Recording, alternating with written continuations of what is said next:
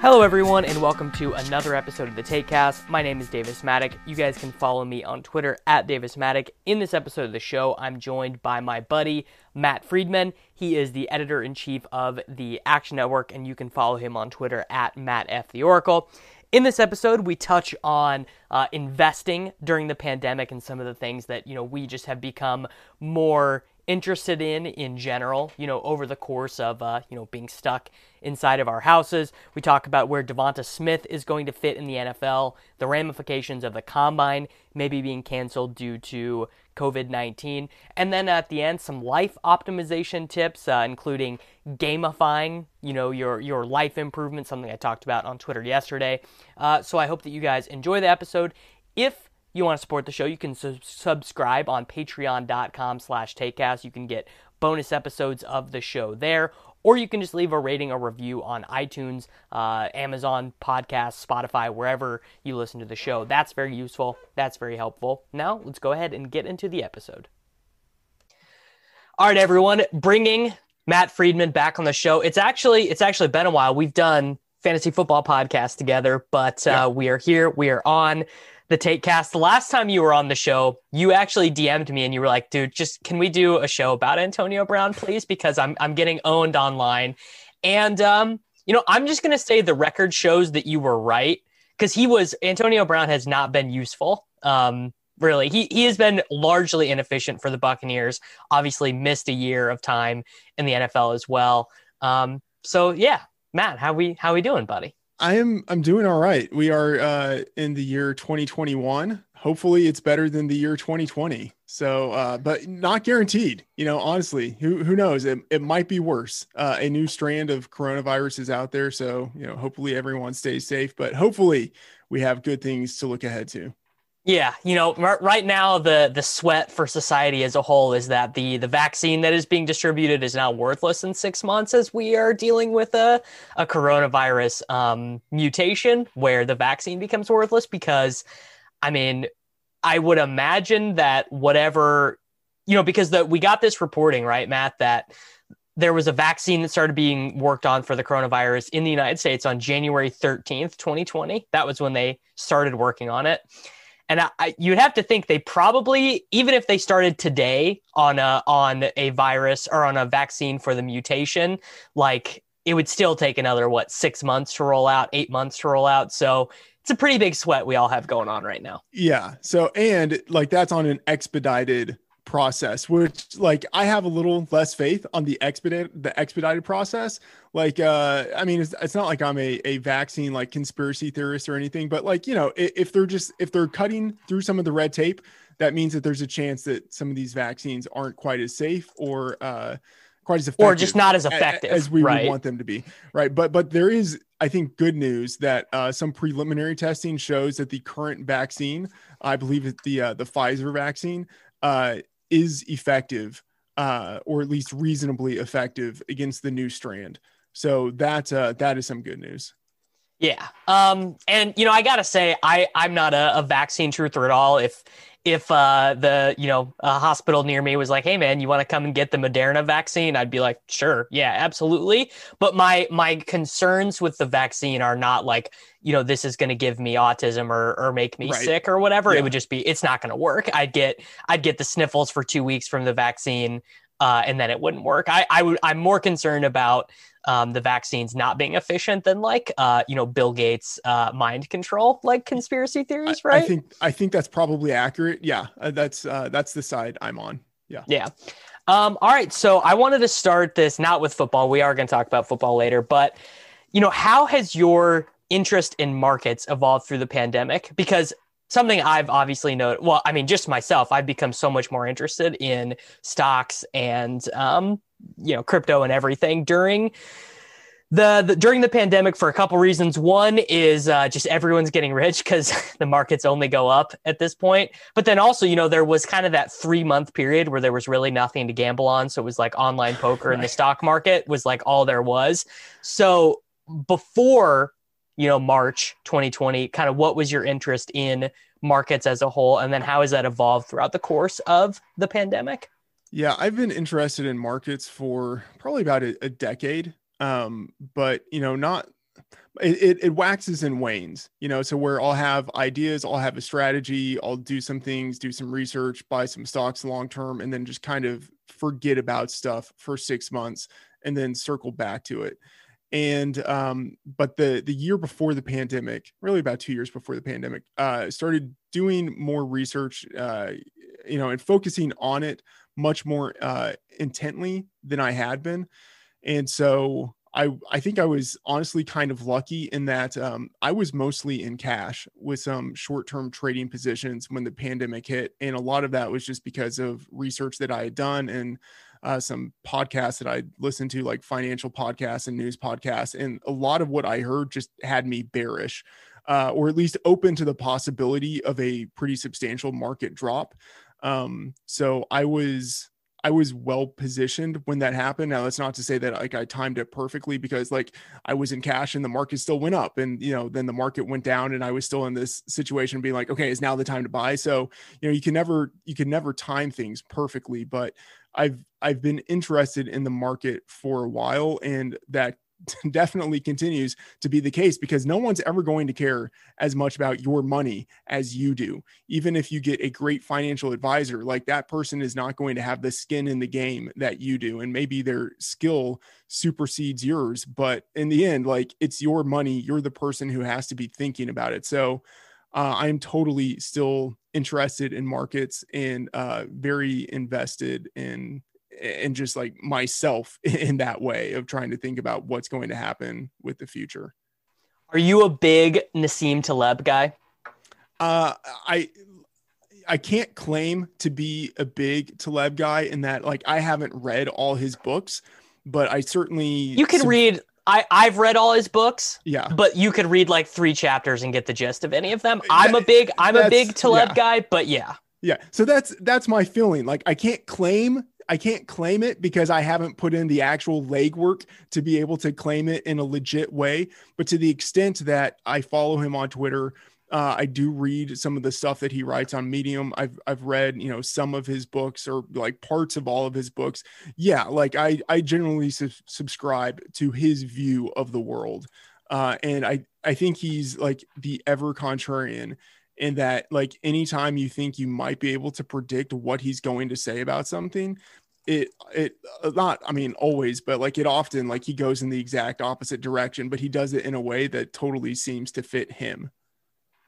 Correct. Yeah. So i uh i'm i'm working on this book um for the taek cast like it, I, I issued a, a public challenge to myself. I have bets on how many pages i'm to write. And um you know it the the sort of the general ideas like you know stuff I've learned from from yeah. doing this show and talking to you know really smart people and like it's you know it's been great to have uh, you know all kinds of guys I admire and everything on the show and you know one of the the central ideas I'm just trying to distillate I'm I'm realizing as I'm writing is like it's really just the the Taleb books summarize, which is just like we don't know shit. Like we think right. we do, yeah. and and we model all these things, and we have you know we have experts who make predictions, um, and and all this stuff. But really, what it boils down to is uh, people just become overconfident in their ability to project specifics, yeah. and the more expert they are in that area, the more certain they are in their prediction and they're so then the range of outcomes gets narrowed the band of things that they expect to happen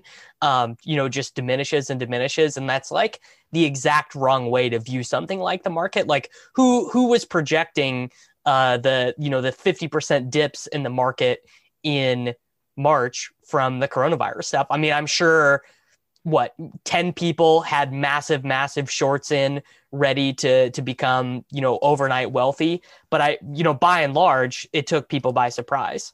Yeah. Uh, so a, a, couple of things coming from this. One uh, i'm going to want to circle back around on the book idea because i i also uh, i wouldn't say i'm starting to write a book but like i have like the the germination like the thoughts of a book based on all of the ama questions that yeah. I get. It would basically just be I can't answer all of this stuff on Twitter. Uh, I write a book answering all of the non-football questions that I get. So that's one thing. I'd like to circle back around on, on the book idea with you. Two, to to talk about the the markets more. Uh, I'd kind of like to get your your thoughts a little bit on on where the the market might be going or some of the things that you're doing. And by the way, I should just say, like, obviously, I'm not a financial advisor. You're not a financial advisor. I, yeah, we're, like don't we're, do we're not listen to me to make money. We, yeah, yeah, we we know nothing. Um, but I'd, I'd like to get your your thoughts on that because, like, so obviously the market and I so the stock market, but basically all markets are just going up and up because we have an excess of cash that is just flooding into the system. And no one wants to just sit there with that cash because there's you know some inflationary risk there.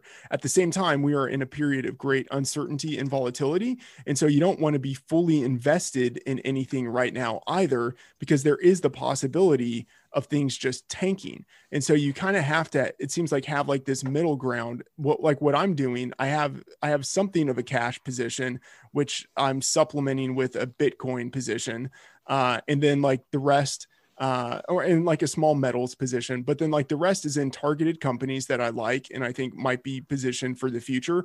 But I'm also just waiting, you know, for the market to drop, and that's what the cash position is for. And like right now, uh, like as as focused as everyone seems to be on on the market and like i get that i'm focused on trying to build the cash position and like saving as much as i can because at some point things are going to drop again. Yes. So that's that's so interesting right? Because as like i'm not trying to get into trading options and like you know certainly i think that would maybe be like a, a, more intelligent and a more advanced way to handle the situation. Like if if your sentiment is the market will drop there will be a bubble we will see another correction. Like because i think even people who are like mega invested in uh you know bitcoin and in you know long on the stock market and everything would would mm-hmm. be able to tell you like yeah we do foresee a dip coming at some point right? Because it, it, it seems like everything is overbought for a lot of different reasons. Um, you know, part of it is just that the United States federal government keeps printing more and more money.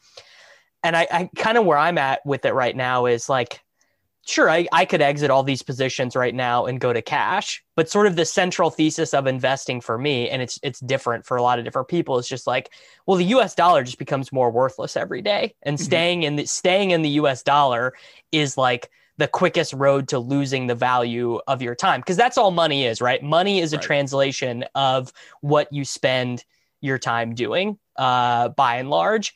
And you know i i, I gotta say like i'm kind of tempted to reserve like you know to exit to some cash right now. But then on the other hand i'm like i don't know. I i, re- I just there's like a mental block in going back to cash partly because of like you know all of this like uh, you know obviously very libertarian leaning uh bitcoin reading i do where it's just like right. the the fed the fed is the enemy inflation is the enemy. You have to stay in stuff that fights inflation or else you know you'll be you'll be uh, a member of the proletariat for your entire life. Right. So i'm trying to walk like this middle ground of having enough exposure in equities where if the market goes up i'm happy with where i am. Having a bitcoin position that hedges my cash position in case there's massive inflation.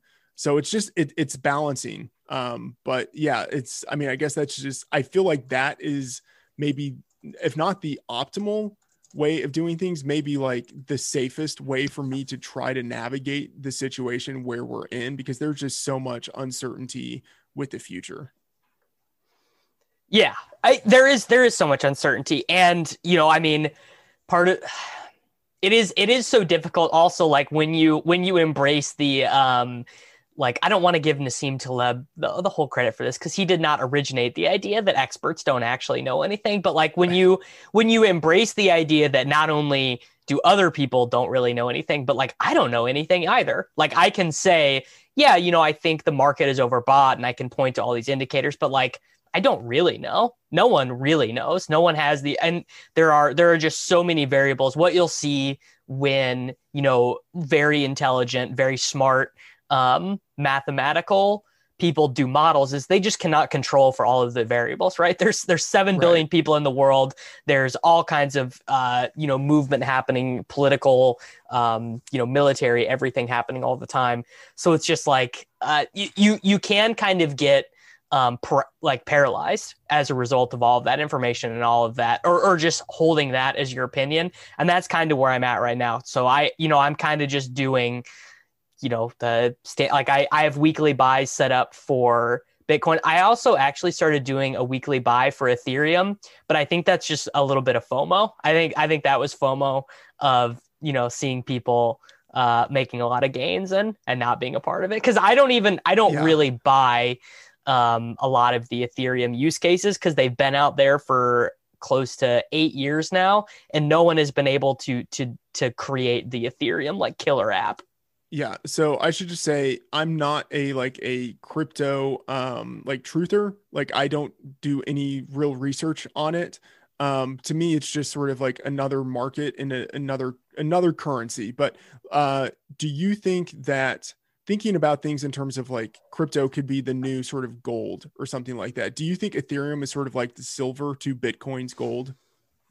I I don't know. Um Okay. because the the way Ethereum works to me, it never it never made that much sense to like use it as like a reserve asset. It kind of like the the use case for Ethereum is more people will actually use it, right? People will use it to create all these transactions. People will use it to set up trustless contracts. Like smart contracts is kind of like if if someone on the street asked me to explain Ethereum, I'd be like, um, you know, it's it's a protocol that allows people to do um, trustless transactions and execute payments and everything without uh, a third party, which is kind of what Bitcoin is used for as well. But the the primary use case for Bitcoin now is just like there's only 21 million of them. There will only ever be 21 million of them, and you, you hold it, and it's going to beat you know whatever country you live in. It it should beat Yeah. that that country's currency uh, over the long run. So so to me, I think Ethereum is is it's probably wildly overvalued until the killer app gets developed and you know i mean i don't i don't know what that killer app would look like but it doesn't mean that it, it couldn't possibly exist Yeah. Uh, Let's let's talk a little bit about the book. Uh, I'm curious. Uh, do you have sort of guiding principles for what you want to accomplish with the book, or like the way that you're going about writing it?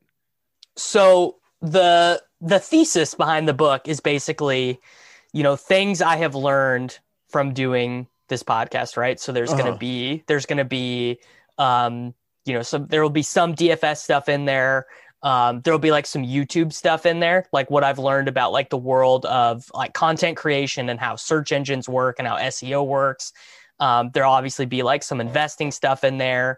And then you know i've, I've also talked to like a bunch of writers uh, you know, guys who have written written their own nonfiction books and like kind of about uh, the the process of like the germination of an idea into a book. But it, it's not um, it's not like make. I have two chapters done right now, and no one has read them, so they might just be terrible. Uh, I, I definitely will probably. I, I'm thinking about maybe uh, like posting one of the chapters on uh, the Patreon and just trying to get you know some some comments like just be like oh yeah this is making sense this is enjoyable to read or like this is not very applicable yeah Yeah, that's that's interesting. I I think that would be a harder book to write than, than what I'm thinking about, which is literally just getting questions asked on the AMA and having like that as my writing prompt, uh, Right. and and launching from there. So it'll basically just be like a uh, a, a a short form uh, a, a short form uh, essay, you know, or like a collection of like miscellaneous essays, basically uh, I feel like that would be pretty easy to write. So, you know, whether I actually take the time to do that or not is its own kind of separate thing. But uh, that's that's the task that I'm thinking about setting before myself. yeah so the the original idea for the book um colin drew came up with it and he was like you should just do a uh like a chapter like you know like 800 to to 1200 words on like the best episodes of the show and like what you know what the key takeaways were. So like go back to when you know laird first came on the show and then go back to uh when jeff collins came on the show and talked about you know live finals. And then when drew and wiggins came on the show and talked about you know going on 100k downswings in dfs and all. And and maybe that is what the book will transition into. Maybe what i'm trying to do is like um you know maybe it's too hard maybe it is too like self-important like that's that's one of the, the main thing i would like to avoid is like writing some pompous thing where i'm like oh yeah look at all this shit i know that other people don't know because i don't i don't want it to be that for sure Yeah. Uh, this this might sound weird, but it's um it's like okay, so Jonathan Bales is super smart and uh, yeah, super accomplished in basically anything he wants to do. And I feel in the DFS industry, it would be kind of hard to write a book that doesn't try to do a lesser Step on his version toes. of, Yeah. of Bales. You know what I mean?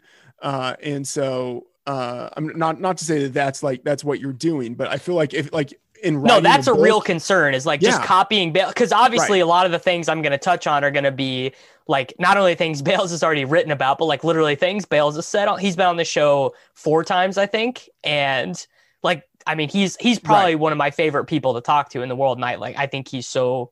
Uh, I think John is like so incredibly smart and has things figured out a lot better than the rest of us. yeah so it's a question of like how do you how do you write a book that because like philosophically you're probably aligned with bales on a lot of things in terms of like the way that you view the world how do you write a book that is balesian in some sense without it being just like a second rate version of bales like that's that's a hard task Yeah, it is. And and that's why and that is um like obviously that's something I'm concerned about too as I'm as I'm working on it. So uh you know as I as I churn out the pages I might like realize like you know this is uh this is not that good or this is cut rate compared to other things that people could read and I can I will you know uh, rework the pages to become more of Colin's original idea which is just about specifically episodes of the show, which is good promotion for the show too. If if the Yeah. book achieves any kind of um, meaningful success, so I, so I don't know. I mean, it it is uh, it's definitely something I'm working with. I tried to uh, write a book during like hard quarantine, like when I was like still sanitizing my groceries, like you know, in like in like yeah. April and June. Um, and I tried I tried to write a, a fiction book, and it just was like it's it's such a, a Herculean task. I don't know how anyone does it. I got like uh you know 5000 words written and I was just like this is it's it's too hard. Um so I I'm hoping that doing the nonfiction book first just makes the the task less daunting or just to I it's honestly kind of a bet with myself just to see if I can even do it. yeah. That's that's kind of where i am with the idea of writing the book. So i just i need to decide am i am i going to commit to doing this or not? And i i'm sort of with you in that. I think a nonfiction book uh, would be significantly easier than fiction uh, just in terms of like the the task of being able to to think about what to write and how to how to actually go through the mechanism of writing each day um so yeah all right let's uh let's let's get into the rest of the show Okay. This is something that's been bigly weighing on my mind. The future of streaming services, right? Because so I'm I'm a big I'm a big Star Wars guy, right? Yeah. Uh, love love Star Wars, and basically the future of Star Wars looks like it's not going to be movies, but it's going to be these limited series run on Disney Plus because yes uh, this is this is a big effect of the pandemic as well. Uh, these companies are trying to transition their uh, income streams to things that people can buy when they're at home, right? So so Disney parks, uh, those those are looking like a big albatross right now for that company, but not. I mean, if they can capture 50% of the market for streaming services, right? If 50% of, of people that subscribe to streaming services pay for a Disney Plus subscription, that's a giant windfall for them. And they're using Star Wars to do that, right? Because The Mandalorian was big for them, but they got they have to keep people paying for the subscriptions and they have to be generating new subscriptions. But the sheer amount of streaming services out there, um, like it is unbelievable, right? NBC is offering theirs now. CBS offers one. Uh, Discovery has one. Like like name name a company, there probably is a streaming service associated, and it's it's definitely getting to the point where uh, it's it's kind of the same thing as with cable add-ons to the point of where it's just Yeah. it's just getting um, overwhelming. So, kind of, what are your thoughts on the situation, and then how do you see it playing out? You know, over the next five to ten years. Okay, a peacock doesn't that just like look like a joke? Like, am I? And maybe I'm like thinking of this incorrectly, but isn't that the one that has uh, the Office attached to it, and like basically all of their different packages are revolving around like how much of the Office you plan on watching? Like, is that They also have live sports. So Peacock, Yeah, because okay, N- all right. N- NBC NBC has the broadcast rights to the English Premier League in the United States. So there are some matches that if you want to watch okay. in the United States, you can only watch there. It's the same for CBS. CBS has the United States broadcasting rights to the Champions League, which is super popular. Like even in even in the United States, that's super popular, and people will pay for the streaming service just for that. So that's like even more parceled up. But uh, one of the things I was thinking about is like obviously The Office was, you know, kind of the first big show on Netflix. Like everyone is watch like literally everyone's watched The Office, right? Yeah. And now if you want to watch it, you either have to buy the DVDs or you have to pay for Peacock. And like that's a cons- I would imagine there is not an insignificant number of people who are not going to pay for Netflix anymore because they can't watch The Office or they're going to start paying for Peacock because they want to watch The Office, right? But like what happens when all of the rights that Netflix has acquired starts to go off, right? So they they lose CBS shows, they lose NBC shows, they lose Fox shows. What happens when Netflix becomes like 70% only Netflix original programming? Like I don't I I watch some Netflix original programming, but it's not like my overwhelming interest in paying for that streaming service and then like does Netflix lose the massive head start that they had on everyone else? Yeah, I mean, I think they do. The question is like how how soon is it like the expiration for all of the rights that they have? Um, I think like that's a big question. But um, Disney Plus, that's I don't know. Like if I had to make some sort of bet on who wins, I think it might be Disney Plus. Um, they because they also have the Marvel universe, which is significant. Um, they have like, Marvel, they have The yeah. Simpsons, and they have Star Wars, which are uh, I would say three of the five biggest licenses you could have, probably.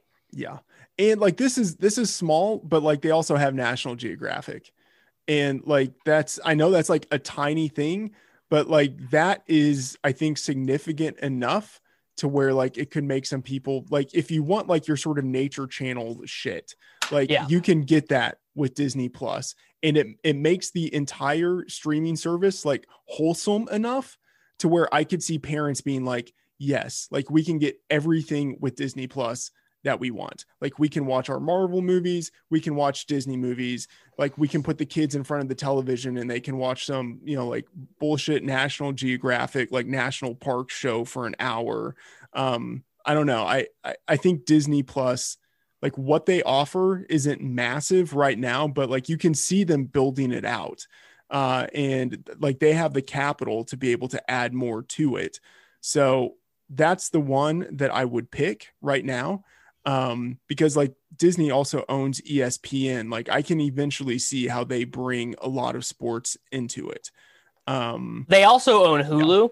Yeah. yeah. Which so right now they operate them as separate entities i right. think partly because um i think because of like an age gate like they don't want kids watching um you know mary kate and ashley movies and then uh putting on deadpool right yeah. or, or or you know family guy or bob's burgers or whatever yeah but certainly they could just fold those two into one. They could exactly. they could just bring that all to Disney Plus, and then you're talking about like, okay, we got loads of movies. We have, um, you know, all of the the Fox primetime shows then go on Disney Plus, and then it then it becomes like at that point, if Hulu and Disney Plus are one thing, that probably has more things that people desire than what Netflix has. I would imagine. Yeah. And, so thinking about it, not necessarily from like the customer perspective, but from the investor perspective, like Disney Plus, whether it's like just one or whether it's Disney Plus and then Hulu on the side, like uh, I want to be invested in Disney because I, I think that they probably will win the streaming wars. But Netflix certainly is ahead right now, but I, I think they are losing. Like they're going to lose momentum. Yeah, I mean they they have been losing massive market share, but I, I guess what I'm wondering is as we continue over the next five years, does it become more and more segmented, or does it go the other way where Disney Plus? So Disney owns Fox, they they have the Hulu stuff and everything. do they charge thirty dollars a month, and then do they charge fifty dollars a month, and yeah. then it's like, and then it's it's literally just like paying for cable. Right yeah they just they would have brought cable into a different medium yeah it's interesting i mean the more they add to it the more expensive it's going to be especially when they start to push out uh, other people so uh, yeah that's that's a really good point it will get more expensive Well, and the other thing is movies. So Christopher Nolan uh, with Tenet, he was like, "Nope, we got to put it out. We got to put it out in theaters." I, I absolutely will not sign off on on direct to video, but uh, the most recent round, like the next upcoming round of um, Marvel movies and uh, like big Hollywood films, are all coming out on HBO Max first. Yeah. Right before yeah. they even go, I, I mean, I'm sure they'll have some kind of theatrical release, but like people are just not really going to movie theaters right now and I, I I would imagine that that just becomes the norm. That it it probably from uh, these large gigantic corporations, it, it, makes more sense to release them at home and charge people twenty bucks at home to to rent the movie as opposed to whatever you know i don't know exactly how the deal works with like movie theaters and everything and distribution rights. Yeah i mean like i would pay not to go to a movie theater you know so like to be able to watch a movie in my own home you know like it's because of the improvement in television technology over the past like 30 years you know like it, it is at this point i think uh, a better experience just to be able to stay at home and watch your stuff there instead of going to a theater, taking the time to go there, having to sit with other people, having to eat their disgusting popcorn. It's yeah, it's a better experience just to be at your house. And so I imagine that uh, increasingly we will see studios cater to that type of in-home experience. Well, I definitely like going to the movie theater. Um, like I like eating, I like eating the shitty junk food and and getting an icy and everything. Like I I enjoyed that. But it, it is kind of the same argument of like it's it's unquestionably better to watch Red Zone on Sunday than go to an NFL game. Right. It it really yeah. is. Like yeah. I I used to go to probably like three Chiefs games a year, and like yeah, it was fun and, and the Chiefs are great and they would always win because they have you know Patrick Mahomes and and it was like I had a nice time, but it you know it's cold. Uh, the parking situation at Arrowhead Stadium is like literally like you, you'll you're it's it's an hour in and it's two hours out like it is it is yeah unreal how terrible the parking is like and and it's kind of the same thing with the movies right where it's like yeah.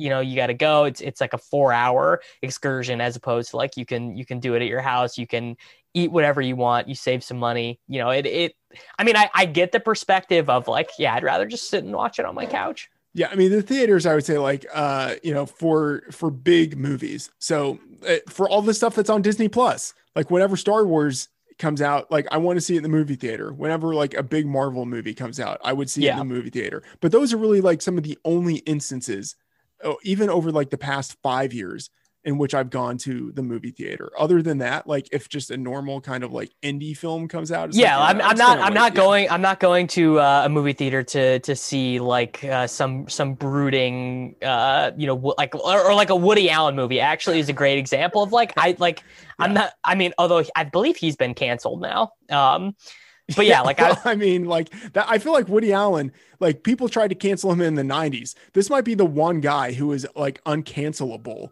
um, just just because he's Woody Allen and he's still somehow survived to this point, and everyone's worked with him, so everyone at right. some point is complicit. Yeah, or like actually, the better example would be like Matt Damon movies because I I love Matt yeah. Damon movies. Um, like, but like, yeah, if there was like a new Bourne movie or something, I would not go. See, even like no pandemic, right? Every like if yeah. everyone's vaccinated, we're all good. We're all back to normal. I'm not. I'm not. uh leaving my house, going to the movie theater, and getting getting the popcorn and the icy to see whatever the next Matt Damon movie is. Yeah, hundred percent. Yeah. Um. All right. Let's let's get to it now. Let's get to football. Devonta Smith, decode the black box for me. What is what is the Oracle's position? Uh, my my position is I don't have a, a set position yet. Um, but here here's where I am in the thought process. So obviously in 2020 he was dynamic, you know, winning the Heisman Trophy. We're recording this the day after the national title game, where uh, in a half of football, he looked like the greatest college wide receiver of all time, right? So, like 2020 was awesome. 2019, he was the most productive receiver on Alabama, and that was even with Jerry Jeudy, Henry Ruggs, and Jaylen Waddle on the team. You know, just in terms of like the yards, the touchdowns, he was the most productive receiver, even though Jerry Jeudy was there. Uh, the thing is, in 2018, he played behind Jeudy, Ruggs, and Waddle. Even though he was older than Jeudy and Ruggs. And even though he had one year more of experience in the system than Waddle, like that is a pretty big red flag. He didn't break out until until he was a 21 year old junior. So he has the late breakout age going against him. And then he returned to college for a senior season. And as, uh, I mean, transcendent as his senior season was, it's another red flag that he's not an early declarant for the NFL draft. Uh, and so, I mean, I'm torn. Like, I'm very torn because it's the situation of all of the rotovizy type of things that we value versus my eyeballs, you know? And like, my eyeballs tell me this guy's good at football. Um, and he's going to be certainly drafted in the first round, probably in the top 10, like maybe even in the top five. You know, like think of like a like a Tavon Austin type of situation. Like you could see easily how we see Devonta Smith end up in the top 10. So I'm I'm torn because a guy who can play football the way that we've seen him play football, who has high draft position, like I'm going to be inclined to believe that that guy can have NFL success. But I mean, there's a big question as to how fast he is. He's 175 pounds, and he's not like 175 pounds and like five eight, five nine. He's like that stretched out, like six one, 175 pounds, which just makes me feel like he's going to break the the second a linebacker lays into him. Uh, and again, like we just we kind of don't know how fast he is. Like if a guy's 175 pounds, I want him to be pretty fast. Like I want him to be running under a a four four. And yeah. I don't know if we're going to get there with him. My my feeling is we probably won't. Maybe we'll get in the low four two, sorry, the low four point fours, like a four point four two. And so like it'll be on the borderline as to whether I think that's fast enough for a guy of that weight. So like you put all of this together and it feels like he's a a borderline guy in type of in terms of me trying to make like a very like zero one yes no is this guy going to have NFL success type of decision. What I should say is that I feel and maybe I'm wrong, maybe this is just anecdotal in the way that I'm remembering stuff, but I feel that whenever we've had borderline guys like this, the Rotovizy people have been wrong. Um, like I'm thinking of Odell Beckham Jr. Odell, like who was very yeah. divisive, and then like Calvin Ridley, like yep, you know, like, well, he was like 24, right? Like yeah, literally, yeah, yes, he, yeah. yeah, he was he was like a 21 year old freshman, you know, uh, and and so it's it's a situation where there have been a number of these guys who he uh, literally was a 24 year old rookie. I like yeah. I thought I was maybe making that up, but I, no. I'm literally not. Like yeah, he, yeah, he and, and, and 20, That's 20, insane. He was a 21 year old true freshman. Um, imagine that's that's crazy. What did he go to community college? Like I don't. Like literally, no, I don't even know. No, it's just that he was an old high school player. He couldn't even play his final season in high school because he was too old. Uh, and and so you know, but he was a five star recruit going to Alabama, and he broke out right away as a as a true freshman.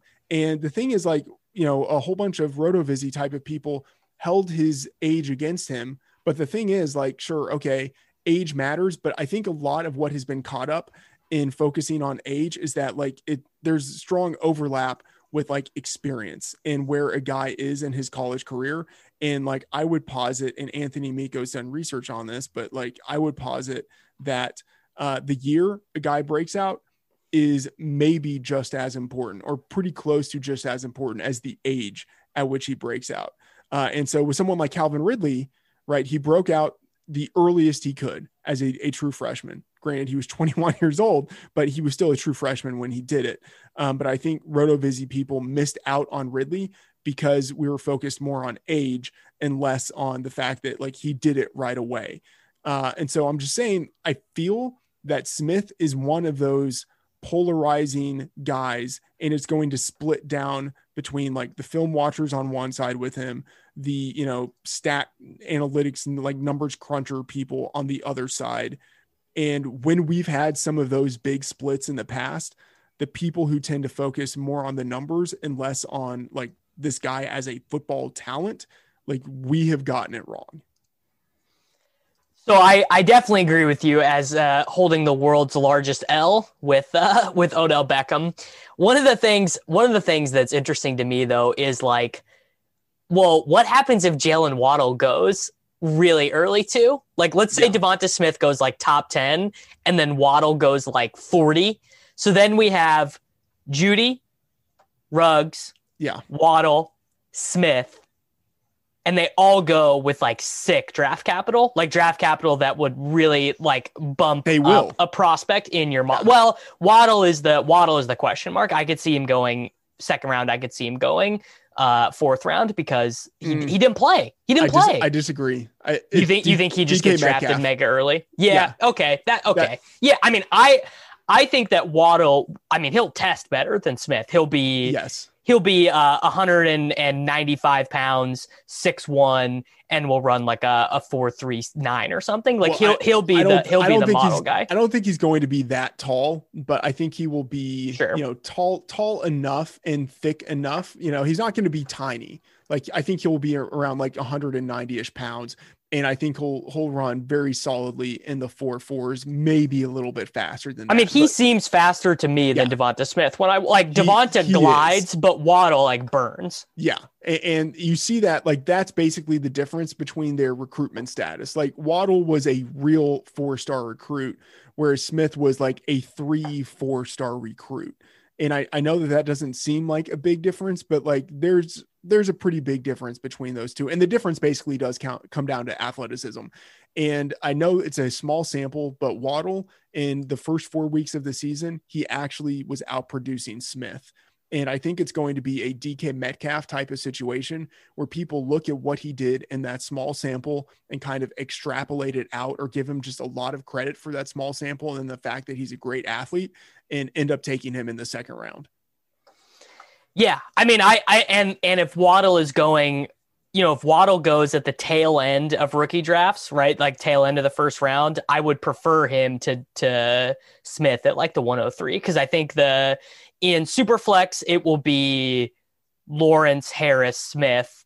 In you know regular dynasty drafts, it will be um, Harris, S- Smith, and or Chase, right? I, I think, and there'll be there'll be a big divide between uh, Ja'Marr Chase and Devonta Smith. I mean, for me, it's it's got to be it's got to be Ja'Marr Chase, especially after seeing how good Justin Jefferson has been in the NFL. Because, I mean, look, we, we don't know shit, right? And one of the things that we did not know was how much of Justin Jefferson's success was playing with Joe Burrow, you know, basically the best college quarterback ever. Joe Brady, the, maybe one of the best play callers in college football ever, to the point where like Justin Jefferson was just wide open, like he was just scheming guys wide open. Like you never saw Justin Jefferson have to make a contested catch because he was always just wide open. And so there was a little bit like, a, I mean, Justin Jefferson was going in the second round of rookie drafts, right? Like don't let don't let That- anyone That's unbelievable. Yeah, don't let anyone tell you they knew Justin Jefferson was a superstar because his ADP was like after Michael Pittman Jr. in rookie drafts, and That- and yeah, it's ridiculous. yeah, and he had the best rookie wide receiver season ever because there was just so much unknown with that LSU system. Ja'Marr Chase was really good with Joe Burrow, and then he was. I mean, look, I I don't even know like what like what do we think Ja'Marr Chase did market share wise this year for LSU? Like I bet it's even I bet it's even more absurd. Ja'Marr, I don't think he played this year, right? Oh yeah, he didn't. So, so Yeah. wow, So, so dude, we're- he is in a black box because he opted Right. out. That's another thing. Is um, there is going to be uh, all of the modeling and everything. Like some teams only played five games. Guys missed games with COVID. Guys opted out. Um, so wow, Ja'Marr Chase is literally in a black box. Wow, yeah, I have yes. I have no idea what to do with this guy. Yeah, I mean, uh, I would like to get your thoughts kind of going back to, to Justin Jefferson to kind of think about Ja'Marr Chase a little bit. So, Jefferson, I was, I think, higher on him than most. And it's not to say like I'm saying this to be like I was great because like I, I probably, I still had him ranked too low, but I had him as my wide receiver three after the draft. And it, it was basically, it was based on the like the numbers, you know, a 21 year old true junior who was 6'1 and 202 pounds, but ran a 4.43 second 40 time. Like, so he had the athletic profile. Uh, he obviously had the production in college. He was young. He was an early declarant.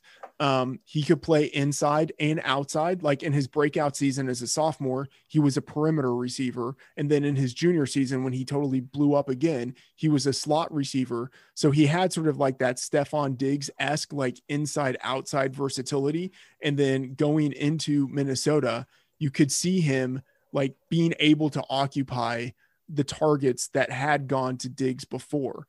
Uh, and so like I I was pretty optimistic on Jefferson.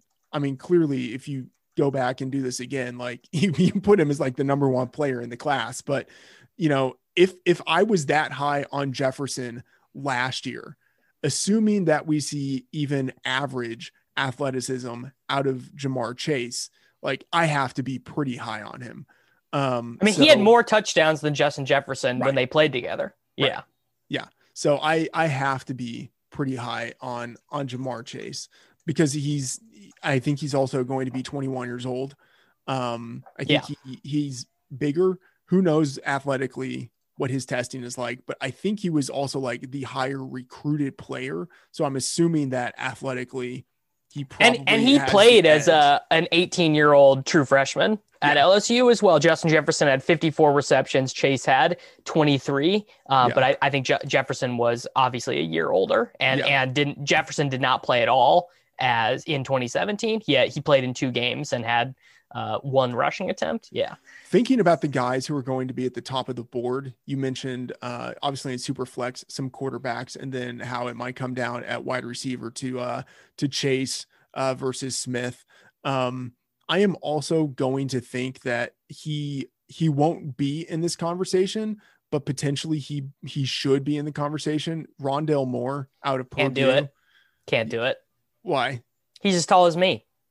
What he should he, he should he should go in the first round, but the the issue you're going to have with him, I think, is actually very similar to the Ruggs issue, where he might be really good. I still think Ruggs is good. I still think Ruggs has a great skill set and is going to be really. He will be great at some point in his NFL career, but if you do like, he cannot just play anywhere. Like you can't you can't be like, okay, Rondale Moore, just go run boundary wide receiver routes because he's he's too small.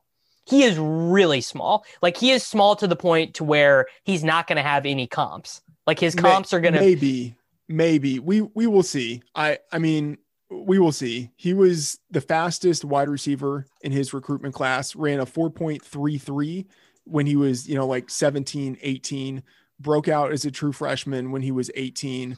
Uh, I think he's probably going to be even faster. Um, yeah, know, he should so, run. He should run a four three.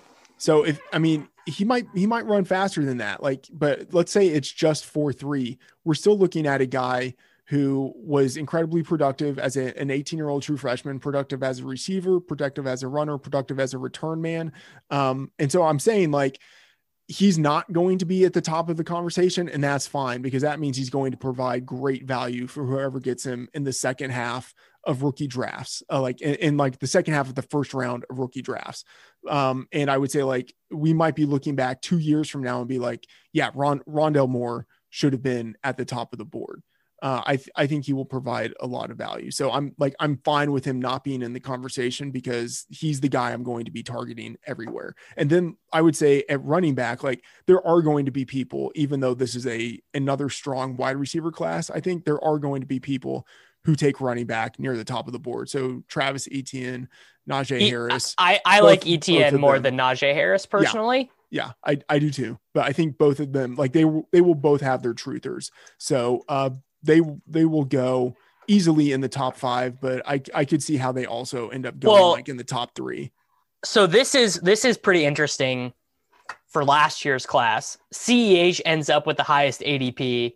You know that obviously. Uh, it seems misguided now, but maybe, you know, it might be different next year, right? Yeah. Like full full training camp, no pandemic, uh Le'Veon Bell not with the team, yada yada. He might get 300 touches next year, score 15 touchdowns, and and that pick looks like it was correct. I mean, uh CD probably should have gone number one overall, uh, and and wasn't even close. But what's even more interesting is it was the absolute, it was this generational class, right? Abs- uh, of wide Yeah. receivers, right? Yeah. We we got we got CD, we got Jeudy, we got Lamb, we got Justin Jefferson, um, we got Tee Higgins, we have Brandon Aiyuk, all of these guys, and I still think with all of that hindsight, you still might take Jonathan Taylor first overall. If, if you go back now with all of the information we have, even knowing that Justin Jefferson set the rookie wide receiver record for for uh, yards, you still might take Jonathan Taylor number one overall. Like for their careers over the next five years,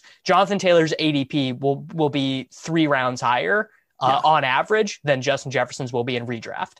Yeah, yeah. And I would say like I, I don't want to be like the Cam Akers truther, but like Akers is like I, I think he's in the mix. He's he's clearly behind Jonathan Taylor at this point, but I think Akers has flashed enough over the past month, and then especially what he did last week in the playoffs, what he potentially could do this week against Green Bay.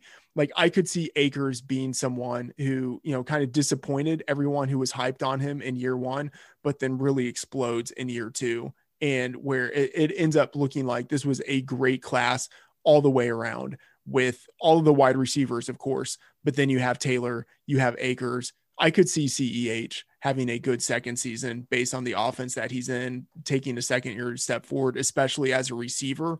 Um, I I think this will actually be a class that people remember with you know like a lot of uh, a lot of excitement. And we haven't even talked about James Robinson or Antonio Gibson Well, or James, Robinson. James Robinson is going to be uh, a trivia answer. Well, yes, but I'm just saying, like, for someone to come out of nowhere and and win leagues for you in Yeah. year one, like that's pretty exciting. Yeah. Um I'm I'm a little bit less bullish on Akers, largely because I'm not bullish on the Rams. Like Yeah. I, I think the problems that exist for the Rams now are only going to get worse as because like we're seeing no signs of progression for Goff. Um, like he's not is, like Sean McVay. Sure, they made the playoffs. Sure, they beat the Seahawks, but like the Jared Goff problem has not been solved. Like opposing teams still know exactly what's coming. Uh, there. I mean, I guess what you could say for Akers is as Goff continues to just be Goff, they are becoming more and more run heavy. Yeah, Like Cam Akers could get 2017 Gurley workload next year for sure. that yeah. that is the thesis. That's I think that's the investment thesis in him is that the team won't want to rely on Jared Goff, who will be sufficient enough, um, but not good enough. Yeah, they'll be the 10th best offense in the NFL instead of the third best, Yeah. the way they were in Gurley's circumstances. yeah. That's that's I think what we're going to see next year. Yeah. Um, so another big question. Let's say the combine actually does get canceled, something that Adam Schefter hinted at on Twitter earlier in the week. Not only does this like I know a lot of people in the dynasty community are like, you know, whatever. Uh, we we care about that stuff too much, and we should care more about production and age. Like it's it's not only it's not only the film watchers who are like the combine doesn't matter, but there are like number grinding people who are like the combine doesn't matter. And to some extent, it doesn't matter because it's double counting because the combine stuff is so in like it has such a large influence on where guys are drafted. Like guys with bad combine, bad combine stumble, guys who are way better than expected at the combine shoot up draft boards. We see it happen all the time. But if the combine is canceled, that puts the NFL in a black box and it really puts us in a black box because we don't know a lot of the variables for like why guys are drafted where. Like, you know, like for example, Hakeem Butler, without the combine, where would he have been drafted? Right? He was someone we all loved, but he went in the what was it? It was the first pick of the fourth round Yeah, for the for the Cardinals. Yeah. And you know, like he was a guy who was a consensus first round pick before that, right? He was ranked as a, as a top five rookie, really, um, or top 10 rookie in that class. So, like, we don't have a combine. We're just trying to read the tea leaves of the draft results. Like, what impact would the combine being canceled have on evaluating these rookies? Like, it would be insane. You know, I don't think it would actually have that much of an impact because I still think that there would be um there'd be pro days. I think Pro days, schools yeah. would basically just take the matter into their own hands. And uh, so we would be dealing with just a whole bunch of pro day data instead of the more streamlined combine data, which like would be annoying in a couple of ways because it's like you don't get all of your information at once. So you're like always having to comb through uh, pro day data. And then also, you know, like pro day data isn't as standardized. Uh, and so, you know, it'll be annoying, but it won't be massively annoying. And even if there aren't as many pro days, you know, like I, I have like models is too kind of a word to use for like my spreadsheets but you know like i have different models you know to project players one before the combine one after the combine and one after the draft. And so if i end up not having uh, physical data for a guy then it's just some sort of combination of the pre-combine model and the post-draft model and so that's really just what it would be for a whole bunch of guys this year if we don't end up knowing, you know, how fast a guy runs or something like that. So it would it would be annoying, but I don't think it would actually end up being that big of a deal. Yeah, that's uh that's you know, that's probably fair.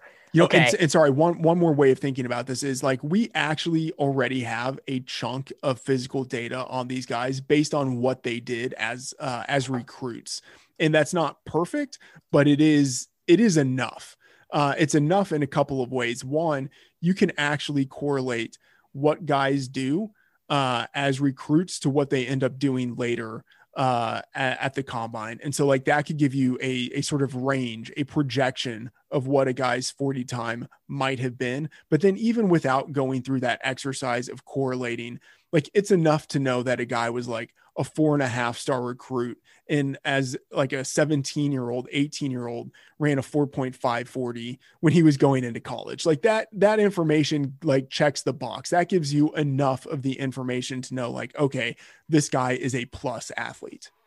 Right.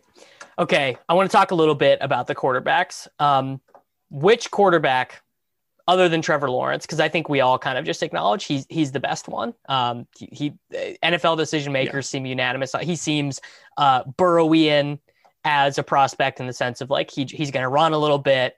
He's going to elevate whatever uh, I guess the Jaguars are are the shitty team that's going to take him, and he's gonna he's gonna make them better. He's gonna make Laviska Shenault and DJ Chark's life a lot easier than trying to catch passes from Mike Glennon. You know all of that stuff which one do you see as the ability like has the upside to you know be elite right? Like uh, be a difference maker be be better than Derek Carr. Uh, for for both like actually their NFL teams and then which one has the ability to break the glass ceiling for fantasy right? To be to be a guy you know worth drafting with uh, a first round rookie pick in superflex.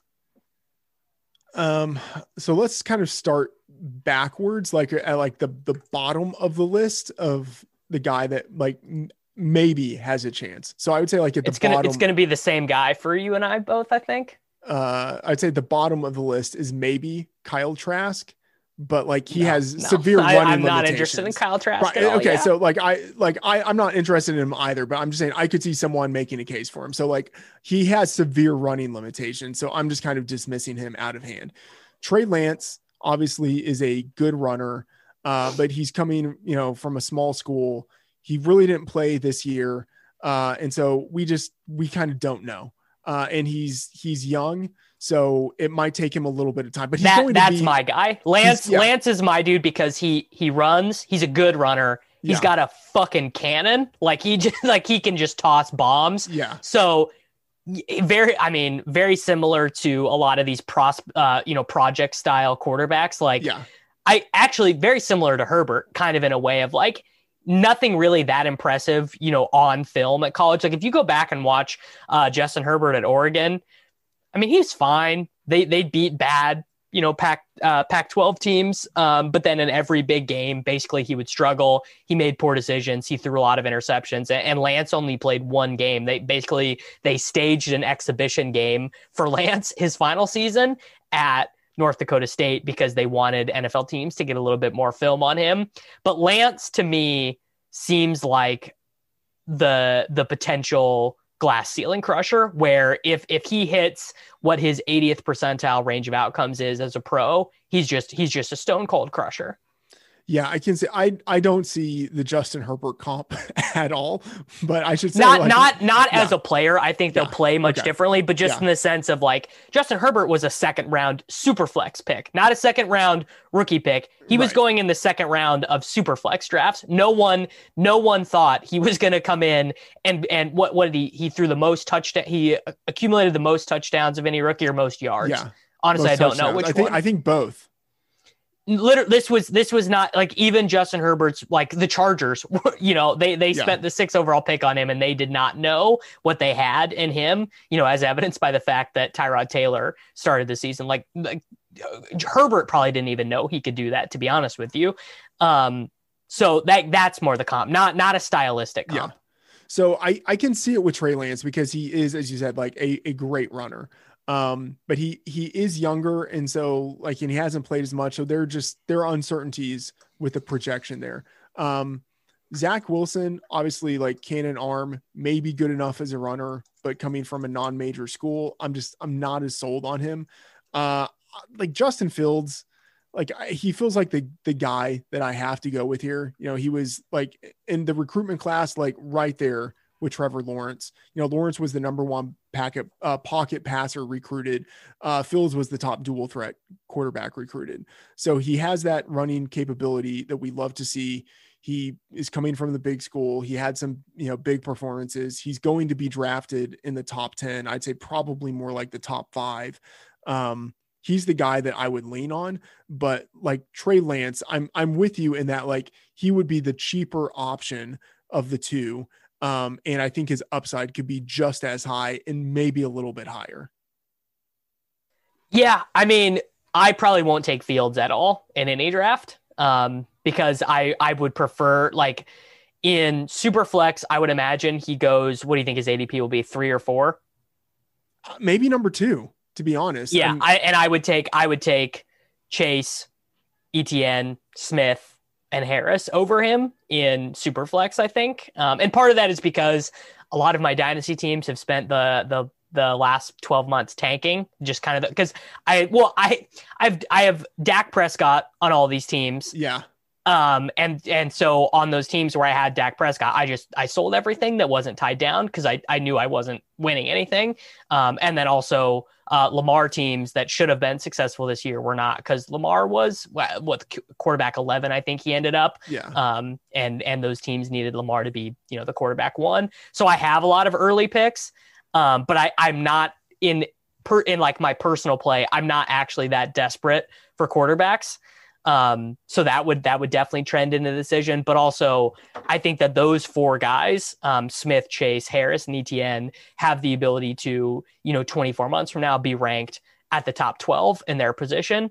And I don't like I don't know if Fields for the Jets gets there, right?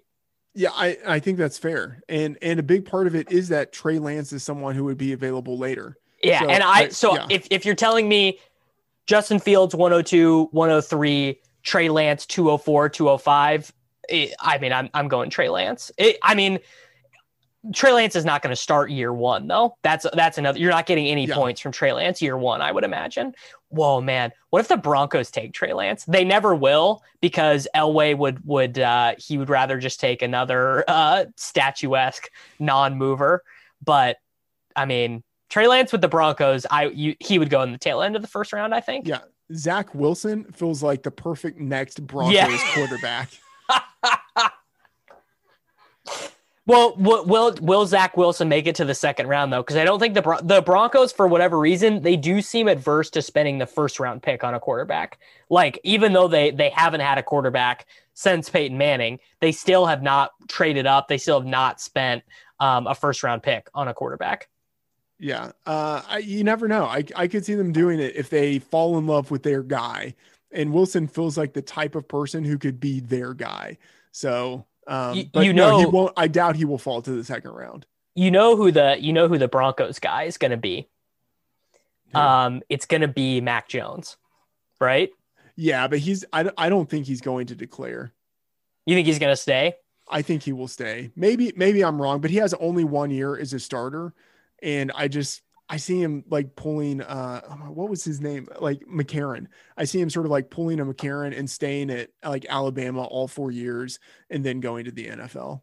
I'm, I'm and then, and be then becoming and then becoming a broadcaster or a coach yeah. after like three more years. Yes. Um I wonder if do you think Sam Ehlinger gets drafted? And does he get drafted? He gets drafted by the Ravens in the sixth round for sure. He, yeah, I was gonna say he definitely feels like a fifth or sixth rounder. Yeah. Um, there's not like really any. I guess if I was going to take a deep guy who I think could maybe end up starting, it would maybe be Kellen Mond, who I just have no idea if he's any good or not. But he does. He runs a little bit, and he's got like he's a he's a toolsy quarterback who who never like he just never makes good decisions and has terrible footwork. Yeah, honestly, like after after like Trey Lance and maybe Kyle Trask, I'm not really looking at, at any any quarterbacks because these are all guys that are going to be going like day four. Yeah, but four good quarterbacks though: Lawrence, Fields, Lance, and Wilson. I mean, those guys probably all go in the first round. Like someone's got to believe. Think, someone's got to believe in Trey Lance. Like Trey Lance yeah. will be. So I think someone will trade up for him probably. But I would imagine he he probably go, does go in the first round. Yeah, I think all four of those guys. There's a good chance they go in the first round. Yeah, Man, if, if Lance, oh, so if Lance goes to a spot where he is clearly not a year one starter, um, I I'm very interested in him because then he'll like if he goes to somewhere where there is a vet quarterback ahead of him, like let's say the Steelers take Trey Lance or something like that. Yeah. Um, which I mean, and I I that that's just total spitballing. Um, like that is a that's a great spot to draft a developmental quarterback. I think. Yeah, that that would be interesting, and you know, I think I, I made this mistake last year with uh with Jalen Hurts. Uh and I didn't and, and basically de- devalue yeah and, and devaluing him because uh I thought he would be on the bench for at least a year, maybe two years. Uh like these situations can turn very quickly. Uh and so I think there could even potentially be the opportunity. Herbert if, if too. Trey Lance. Yeah, her exactly. Herbert too. Um, but Herbert was different with like in my thinking of it because Herbert was still a first rounder. Yeah, he was where, sixth overall. Yeah. Um, you know, so like if Trey Lance is uh is discounted in dynasty markets because he's sitting behind a veteran, like he would be someone I would absolutely want to buy at cost, you know, because I, I think he does have that that potential. Uh, and I would bet that he would end up starting sooner than most people would think. What would you pay for Jalen Hurts in Superflex right now? I mean, it's it's got to be a, a, first rounder, right? A first plus. Yeah. I don't think I don't I do yeah. not think I do not think the 108 for Jalen Hurts gets it done in Superflex. Yeah, like maybe look 101 through 104 gets you Hurts in Superflex. I think. Yeah, but 100%. would you rather would you rather have Trevor Lawrence or Jalen Hurts? I'd rather have Trevor Lawrence. Right. I think. I, I think. most people rather would. So you know, you're not you're not trading the 101, but you know, at that point, then like I would rather have him over Justin Fields. Uh, I would rather have I'd rather him, have Hurts than Fields. Yeah. Uh, and so then like, would you rather have Hurts over like Ja'Marr Chase? Or over depend, you know, it would depend it would depend on my team right? If okay, i needed yeah. if i needed a, a, konami code quarterback and i had like let's say i have a team i took jonathan taylor last year um i have let's say chris godwin uh one one chiefs player whether it be ceh whether it be tyreek whether it be Kelce. Like i have i have a team that made the playoffs last year but i was rolling out um uh big ben and derek carr as my super flex quarterbacks I, I would ship anything but the 101 for Jalen Hurts. Yeah. So I, I mean, I think that's where we are. Somewhere between the 101 and the 102 is maybe the right price, pretty close to the right price for Jalen Hurts. Uh, so I mean, you know, that's that's significant. That's uh that's some real draft capital there. Yeah. Um, all right, last thing. Well, any anything else with the rookies you want to talk about? Uh no, I don't think so. It'll be I'll be curious to see obviously what happens with the combine and uh, you know, like guys that I I'm anxious to see their 40 times. Like I want to see what Devonta Smith runs. I want to see like some of these smaller wide receivers. I want to see what they run because like whether I'm right or wrong, I just have this bias against small receivers who aren't fast. And if there's a guy who is small and I don't have a 40 time on him, it makes me very nervous. Um, so like I'm just going to want to know what the 40 time is for some of these smaller wide receivers, like uh like Tylan Wallace uh from Oklahoma State. Like I'm going to want to know what his 40 time is. You know, he's like I, I like Tylan Wallace. I ranked him too. I, ranked him higher than consensus. I just put out my my very preliminary rankings um uh, this morning right before yeah. you and I went on and I, and I had I had Tylan Wallace ahead of consensus. Yeah, I mean, I think he's he's been productive for multiple seasons. Um, but you know, he's only 185 pounds. Like, I'm just gonna kind of want to see what his 40 time is. I- Maybe he's a I- little bit bigger than that, you know, but What if what if weight doesn't really matter anymore because guy like who is even throwing like who is designing their offense around contested catches these days?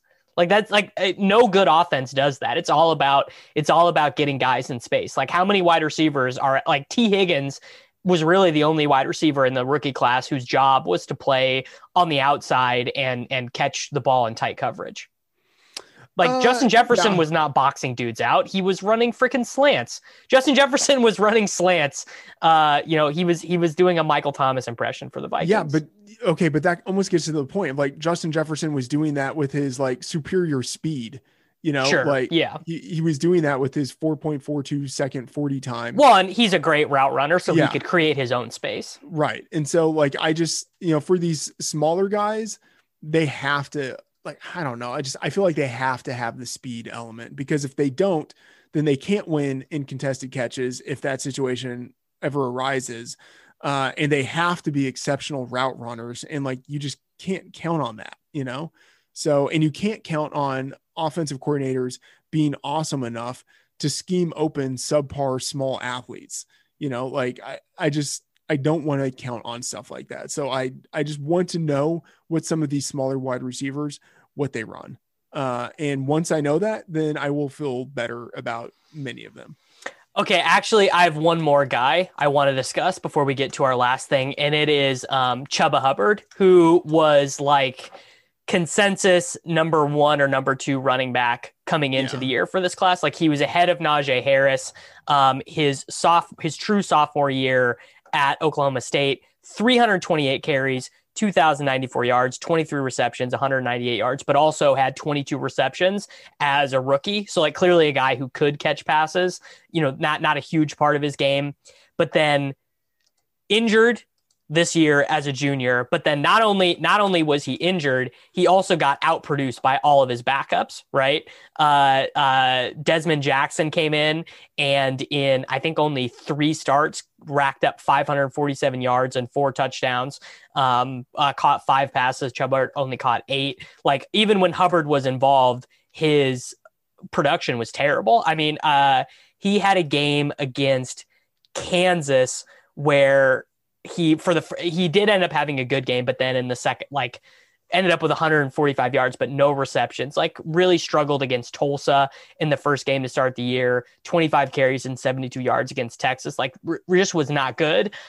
I kind of wonder if he might be a second round value though, where some team is just like, look, pandemic, his quarterback was hurt, you know, just weird stuff. We still really like him and plans to draft him as like a guy who can contribute as his rookie year, and he's going to go in the second round.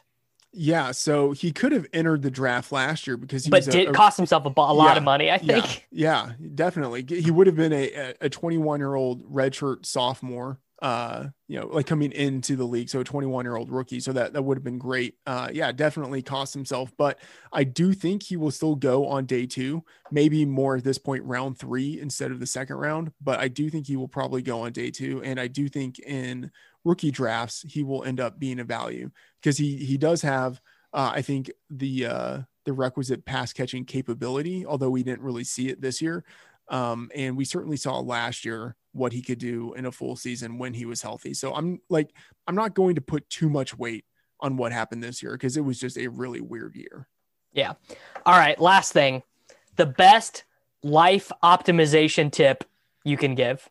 Um, so I, I'll just say, like, I don't think I'm all that great at optimizing life. Um, but 2020 was, uh, I mean, as much of a shitstorm as it was for a lot of people, it was actually a really good year for me personally. And That's I that's think- fairly common with DFS people for Yeah. whatever reason. I think because it forced all, all of us to work a lot harder because we didn't have Yeah. anything to do. But like 2020 was the best uh, fantasy football and DFS year of my life too. Yeah. And, and uh, yeah, as you say, like it, I think it forced, it forced us to do things. And, and for me, I, I think it forced me to cut out a lot of bullshit. So like my assumption when the pandemic hit was that at some point I was going to catch the virus. So Yeah. I wanted to be as healthy as possible for when that happened. So uh, I started exercising more. I started sleeping more. Uh, I totally cut out alcohol. Now I should say that has started to, to creep back in. Uh, I probably need to cut it out again, but uh, I tried to watch a little less TV. Basically, I was just trying to think long term.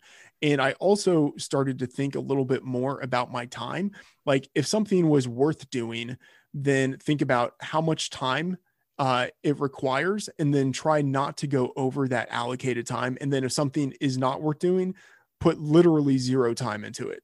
So, like, this year, or I guess last year in 2020, I made like a very concerted effort to focus on the shit that matters and then let everything else just fall away. So like made a a clear decision to try to prioritize. I guess that's that's the way of putting it. It makes me think of like the uh the Warren Buffett myth. I don't think it's an actual story, like and something that actually happened, but the story is that uh, someone came to him for like life advice. And so Buffett told him to write down the top 25 things he wanted to accomplish in his life, uh, and then told him to rank them and then to draw a line under uh, the top five, and then basically cross out everything that was like numbers six through 20, 25 and like Right. just to, just to sacrifice that because that would be the stuff that would keep him from accomplishing the top five. Uh, and so I guess an, another way of putting it is like make sacrifices.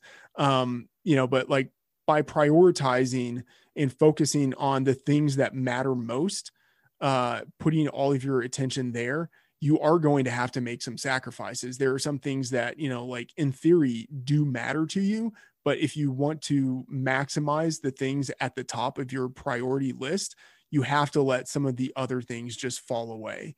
And so I guess that would be the advice. Like I feel like this year I've done a pretty good job of focusing on the things at the top of the list and putting zero effort into the things that ultimately don't matter. That like the things that aren't going like 20 years from now, the things that aren't going to be something that impacted my life. So like trying just to to maximize or allocate my time uh to the I don't know, just to the utmost and then let everything else fall away. So mine is mine is similar to that because I also want to be using my time more effectively, but I'm also a degenerate gambler. So what I have done to kind of aid the process of prioritizing, also similar to the lines of view of like I'm I have not got the virus yet. I don't even I don't I didn't even test positive for the antibodies because I have been um like very strict about quarantining and and everything. But wanting to be healthier. So I I've booked a bunch of prop bets, right? I've booked weight loss bets, I booked meditation bets, I have a reading bet with Ryan Hodge and Peter Overzet. I have an exercise bet booked with um, Matt Lamarca, a weight loss bet booked with David Kitchen. And I know that this does not this like for a lot of normal people that wouldn't really work because they don't have the same um, lack of serotonin producers in their brain because they haven't ruined their brains yet. But it, it worked for me. Yeah. So my my like GTO life optimization tip is if there's something you really want to get done, whether it's like I want to read 10 books this year, or I want to lose 20 pounds, or I want to exercise an hour a day, make it a bet. Don't don't say don't make it a resolution. Give yourself uh, a consequence, and it could even be a bet with yourself. Like um, if I don't do this, I have to sell some of my Bitcoin, or if I don't do this, I can't order Postmates for for six months, or just like some like some sort of resolution, some sort of goal you want to accomplish with a personal consequence. That is that is my GTO tip. You know, that makes me think uh you're basically turning it into a game. You know, yeah, like game you're- gamifying it. yeah, And, and like I I do that all the time with my personal stuff, and and it's it's not bets with other people, although I, I think that's a, a fine way of doing it. But like I will like create little games with myself when it comes to like accomplishing uh, the smaller things that feed into the bigger picture task that I have to do.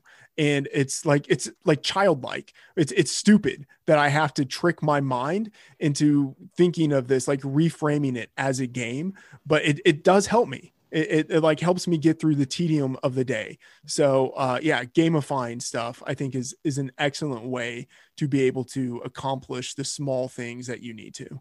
Yeah, I mean the the power of gamifying on my mind. It, it I have I have the most crystal clear example of it. My return on investment on FanDuel, regardless of sport, is higher than on DraftKings. The the games on DraftKings are tougher.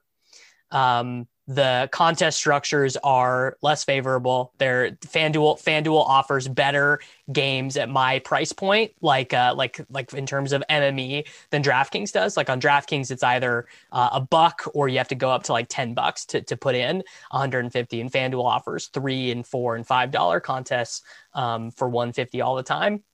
But DraftKings has a better gamifying system. They have the missions, they have the achievements. Um, Uh, that you earn very small amounts of rakeback for in the terms of crowns.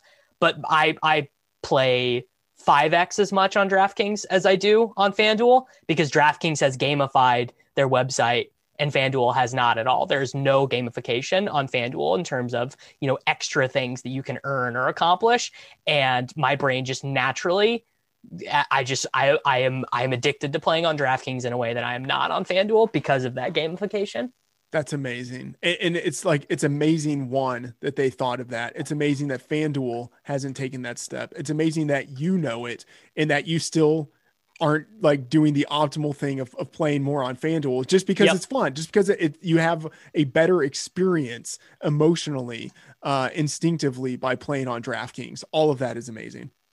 Yeah. But you know, what, uh, what can you do, man? You're, you're a prisoner of your environment. You're a prisoner of your own brain um, I I also I would love to make my resolution to spend less time on Twitter, but I just I don't know. That's a very hard one for me.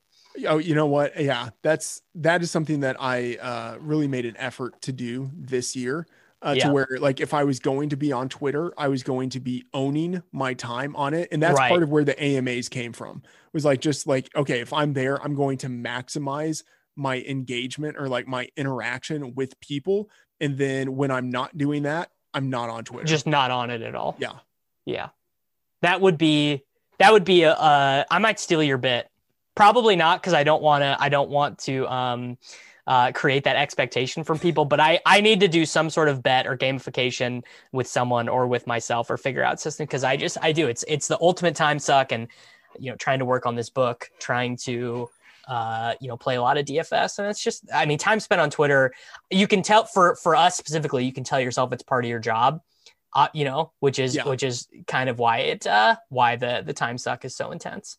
Yeah. And, yeah. and it, it is part of your job. That was why, like, honestly, doing the AMAs was like the best thing I did this year because, like, being on Twitter is part of your job. Building an audience is part of your job but I just it was like okay if I'm going to do this I'm going to do it in a very focused way to where I, I maximize what I'm getting out of it and then when I'm not doing it I'm just I'm off of it entirely or at least I try to be off of it entirely. Sometimes I, I backslide, especially like when it's a heavy news day and it's like, uh, holy shit, I just got to go onto Twitter to see what people right. are saying. But yeah. yeah, for the most part, I'm just, I'm trying to avoid it. Yeah. All right, man. Long show. Good show thank you very much for uh, for coming on. Shill shill the people on uh, on the Action Network. Yeah, so I mean, obviously, I, I write at the Action Network now that we're not uh, in season. Uh, you know, doing more draft focused content. Uh, I will have you know some mock drafts coming out, some you know player profiles, uh, looking at the guys who are going through the draft process. So all of that content will be on Action Network. And uh, yeah, during March Madness, I will probably have a lot of March Madness player prop content because uh, that was something I did, you know, pretty heavily two years ago, uh, and it went well. Obviously, we didn't have it last year, so hopefully we get March Madness this year. And uh, if that happens, I will be leaning pretty heavy into the player prop content. Yeah. All right, everyone. Follow Matt on Twitter. Best Twitter name in the game at Matt F the Oracle. And uh, stay tuned. We'll be back next week with another episode.